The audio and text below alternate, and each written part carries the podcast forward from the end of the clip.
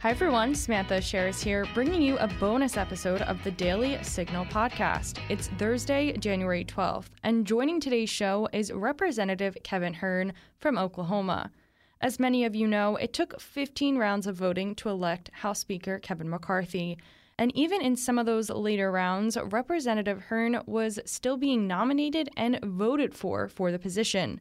He shares what he first thought when he was nominated, some of his goals as the new chairman of the Republican Study Committee, and what he hopes the GOP investigates.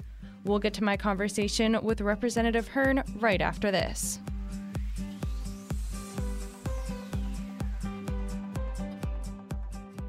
Conservative women, conservative feminists. It's true, we do exist. I'm Virginia Allen, and every Thursday morning on Problematic Women, Lauren Evans and I sort through the news to bring you stories that are of particular interest to conservative leaning or problematic women. That is, women whose views and opinions are often excluded or mocked by those on the so called feminist left. We talk about everything from pop culture to politics and policy. Plus, we bring you an exclusive interview with a problematic lawmaker or conservative activist every second and fourth Tuesday of the month. Search for Problematic Women wherever you get your podcasts. And we are also problematic on social media, so be sure to follow us on Instagram.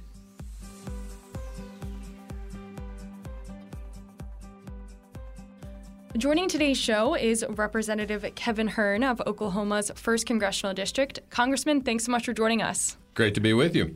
Now, as you and our listeners know, it took 15 rounds to elect Speaker of the House Kevin McCarthy. And even in the 12th round of voting, other members of Congress were nominating and voting for you. So, first and foremost, what did you first think when your name was nominated, when people were still voting for you, even in those last rounds? Yeah, I think first of all to have your your peers, your colleagues, to nominate you for for such a uh, important position is very humbling. Um, I certainly, uh, I've never been fearful of leadership roles. I've been doing that for some 35 years now in various uh, businesses and institutions. So that that wasn't the issue. The real issue was, you know, how we were going to get to a resolve and get a Speaker of the House. Uh, we'd already surpassed, you know, sort of the, the 100 year mark of 1923. Now we're pushing toward the 1950 or 1856 measure. I was certainly hoping we weren't going 133 rounds. But uh, you know, when you look at what went on, I think this was really good for the American mm-hmm. people. Mm-hmm. Uh, you and I just spoke about it. People are watching this this play out in real time. I doubt that many Americans had spent this amount of time, mm-hmm. probably in their entire life prior to last week, looking at what the Congress did. And you saw healthy debate, mm-hmm. sometimes contentious debate. Uh, you saw uh, a lot of things brought up. Um, I was very um, again humbled by the comments that the nominating uh, the people who nominated me but i still at the end of the day i thought that speaker mccarthy then speaker-elect mccarthy mm-hmm. was probably going to be the best person to get us to the place where we needed to be mm-hmm. he had all the levers of uh, information and power to get us there and my position with uh, speaker mccarthy was is i'm with you until it appears you can't get it done. Mm-hmm. And I think that's where the 200 we're at in resolve is until you indicate you can't get it done, then we're all with you. Mm-hmm. And just to dive a little bit deeper, uh, you brought this up a little bit when people were watching last week's process play out. We saw headlines that it was chaos, that Speaker McCarthy might become weakened um, because of some concessions. What is your response to that? Well, first of all, it wasn't chaos. It was very orderly. Uh, yes, people got vocal because we're so typical uh, up here of people being, you know, things being voice voted or mm-hmm. a vote not having any pushback because that's where the House has evolved to. There's been no debate uh, on the floor since 2016. There's been there have been no amendments. Uh, very little interaction. Typically, when you see the traditional videos of someone speaking on the floor, there's literally like nobody there but you mm-hmm. speaking to a camera. And I thought it was very healthy personally. Um, I've only been in Congress four years. I'm used to in business having healthy debates with people, my you know the people who were, I worked with alongside, uh, people who work for me, to get their thoughts and opinions. Up until last week, this was not a place you could do this. So I would say it was a win not only for economic security of this country because a lot of the, the centrality of what was being talked about was how do we get a fiscal responsible nation. But I would say equally important in this is that is that now we've empowered uh, every member of Congress, mm-hmm. Republican and Democrat, by the way, to be able to speak on the floor, to offer amendments, um, yes, and to even vacate the chair if necessary. Mm-hmm. But I got to tell you, these aren't like new rules. These are rules that were in place some six, eight, ten years ago. Mm-hmm. And the most egregious change was under Speaker Pelosi. She basically insulated herself from being able to be vacated from the chair, which is why we got some $10 trillion in spending out of the Democrat led Congress over the last four years. Something else I wanted to talk about was the fact that you recently became the chairman of the Republican Study Committee. Can you tell us a little bit more about this committee and some of your goals for it moving forward? Sure. The Republican Study Committee has been around uh, 50 years in April. It was started by then a staffer named Ed Feulner, who was actually the founding one of the founding members of the Heritage Foundation, which is a very important uh, connection between the two, uh, synergies between the two groups, both inside and outside of Congress.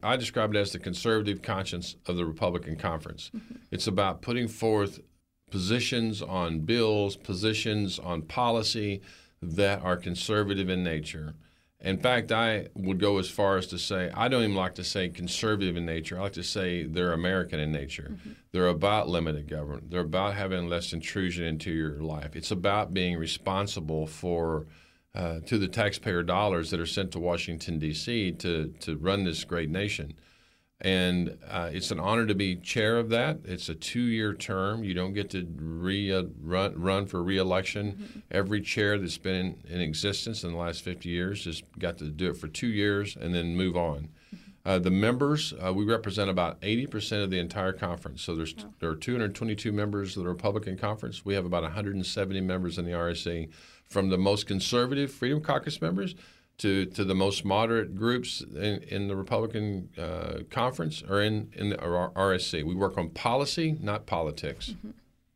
Now, I also wanted to dive into something that actually was announced on Tuesday. Defense Secretary Lloyd Austin released this memo rescinding the COVID 19 vaccine mandate for members of the armed forces. I saw you put out a tweet on this, so I wanted to get your thoughts on uh, this memo and this. Uh, this announcement? Yeah, so it's sort of always a mixed emotions, right? We want our military men and women to be, you know, uh, warfighter ready, if you will, uh, being able to be deployed anywhere in the world.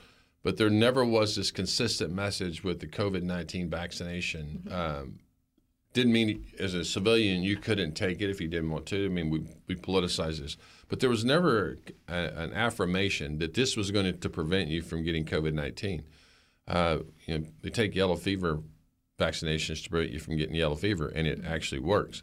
And so, as this thing progressed, meaning the the evolution of the COVID nineteen shot, and the people that were vaccinated were getting it too, mm-hmm. this, and they were actually kicking people out of the military uh, for what it was doing, the harm. Now we're learning, you know, post that time of, you know, birth defects. We're learning with you know, pregnancies that are having challenges. We're learning with people that continue to to die after getting the shot. Mm-hmm this was the right thing to do. The sad thing is, is that it took a a mandate from Congress through the NDAA to make this actually happen. Mm-hmm. Um, so it really took a legislative action uh, to to make this happen. And, and, as a leader of the largest you know, organization in the country, meaning the military, uh, Secretary Austin should have done a better job.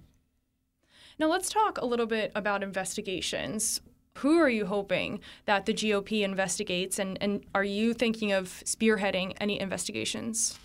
RSC won't be spearheading any investigations. Okay. It's not necessarily in our purview. I, you know, while the investigations are going on through our two primary uh, accountability committees, which are judiciary and uh, oversight, that's that's where that's going to be.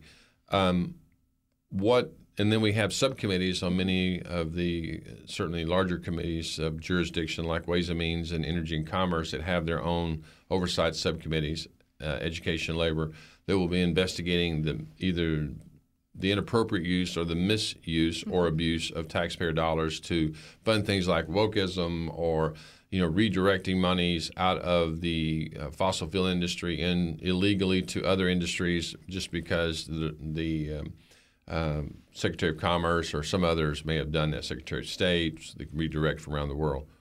What we're going to be looking at is accountability to the spending process. So, mm-hmm. staying strictly in that policy world, I think it's important that uh, we don't get bogged down in, in as a total conference in obstructing uh, Congressman Jordan and Congressman Comer's work mm-hmm. as they methodically walk through the subpoena process and the subpoena power they have as chairs to get to these things, such as why now we're learning that on November 2nd, six days before the election, that then Vice President Biden had taken classified documents and they've been sitting around in his private office for six years.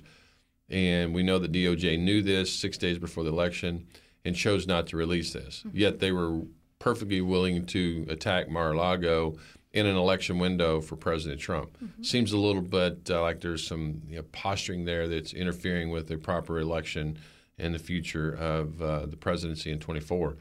When you look at the Hunter Biden laptop that the DOJ has lost and can't find, uh, any other agency out there, local police agency, state police agency, uh, would be completely investigated how they lost evidence so critical mm-hmm. to a relationship with two of the most talked about nations in the world today, China and Ukraine, as it related to Hunter Biden and his involvement with the president uh, and, and sitting in the White House today.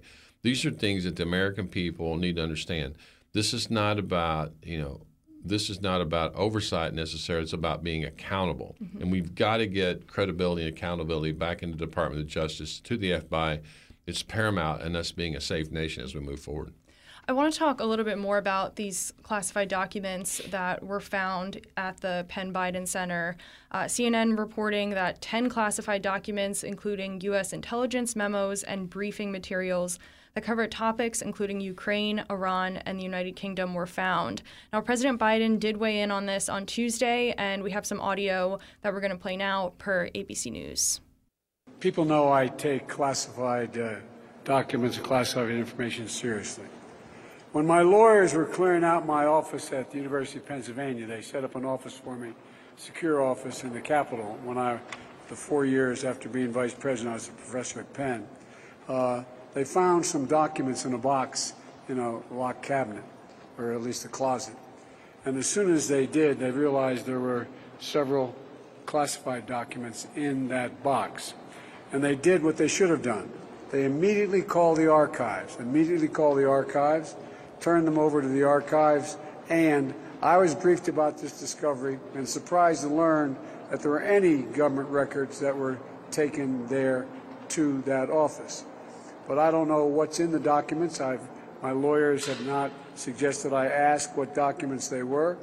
I've turned over the boxes. They've turned over the boxes to the archives, and we're cooperating fully, cooperating fully with the review, and which I hope will be finished soon and uh, there'll be more detail uh, at that time. So, Congressman, what are your thoughts on the president's comments?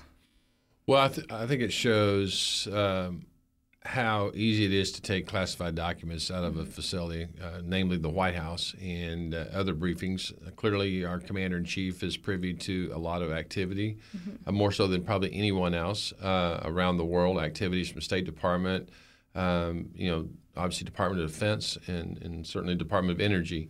And I think it's uh, it's important that we get to the bottom of how easy it is for the, the chain of custody of these classified documents, and that mm-hmm. that in and of itself, and this whole investi- investigative process we're doing right now with uh, Congressman Comer and Congress, Congressman Jordan's committees mm-hmm. needs to be investigated and put some. You know, we need to make some fundamental changes in how that works.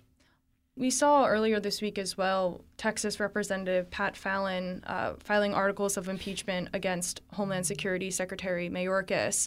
Um, do you think we will, will we will see more impeachments coming from the GOP? Well, I think we need to be focused. I, I actually called for first for Mayorkas back in February of mm-hmm. 2022 to uh, resign, mm-hmm. and we had a, a, meeting with him with 40 of our Republican members at the Border Caucus meeting uh, at the Capitol. Uh, to to his credit, he showed up for the meeting. Was very very defiant then that there was any problem when there had been some two and a half million people had crossed at that time since under his watch. Um, Secretary Mayorkas has been involved with the border since 2005 as a deputy Homeland Security Director and other immigration processes over the years at, from California. And um, it is amazing to the American people, based on everything that we've seen, uh, that he still thinks there's control of the southern border. Mm-hmm. Uh, in October of 2022, uh, I think I was the first to formally call for him to uh, be impeached. Mm-hmm. Uh, I stand by that. Uh, I haven't seen Congressman Fallon's articles, but if a person is refusing, he or she is refusing to do their job that they're constitutionally swore their oath to do, then they need to be removed. And if the President of the United States, from whom Secretary Mayorkas works for, mm-hmm. is not going to do his constitutional duty in, in making sure he has the right cabinet members in the right position, then it falls upon the Congress to do their job, which is set up the articles of impeachment. Um, I think it sends a message to America that we're not going to allow the southern border to continue to stay open. Uh, Republicans are in charge. We're going to move forward with securing the southern border. Congressman, just before we let you go, um, what are some of the main issues, aside from investigations and impeachments, that the Republican Party will be focused on this Congress? Yeah, I think two of the most important issues, again, I think uh, the critical uh, central focal point of everything that was talked about last week mm-hmm. were, uh, was fiscal responsibility and empowering Congress. If you look at the fiscal responsibility standpoint, it's really about a balanced budget, which the RSC, the Republican Study Committee, has done for years now. I chaired that committee uh, that in that budget process for the last two years, so I'm uh, intricately familiar with what uh, the budget looks like and what it should look like. So that's important to get that on the floor. American people need to see us be responsible with their taxpayer dollars. The second faction of that is that we need to fund the government in regular order. That's uh, that's DC speak for let's do our jobs. Mm-hmm. Uh, it's the core job of what we're supposed to do, which is fund the government appropriately and and in being responsible in a balanced way, and then putting the 12 spending bills out there with Republican support, and then send them to Senate and have the Senate do their job. Mm-hmm. Um, the whole issue with empowering the the congressional members, we'll see that play out over the next you know two years under Speaker McCarthy's watch. I believe it will happen. Mm-hmm. Uh, the balanced budget and the appropriation bills we have to get those done between now and the 1st of June uh, and get those sent over to the Senate. It is my hope uh, the RSC will be working steadily and steadfast in making that happen from our perspective and pushing on the leadership to make it happen.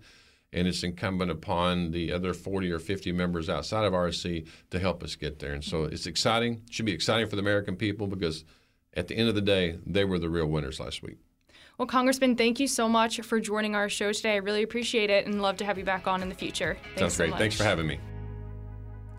And that'll do it for today's episode. Thank you for listening to my bonus episode, an interview with Representative Kevin Hern. If you haven't gotten a chance, make sure you subscribe to the Daily Signal wherever you get your podcasts and help us reach even more listeners by leaving a five star rating and review. We read and appreciate all of your feedback. Thanks again for listening. Have a great day, and we'll be back with you shortly for top news. The Daily Signal podcast is brought to you by more than half a million members of the Heritage Foundation. Executive producers are Rob Bluey and Kate Trinko. Producers are Virginia Allen and Samantha Aschieris. Sound design by Lauren Evans, Mark Guiney, and John Popp. To learn more, please visit dailysignal.com.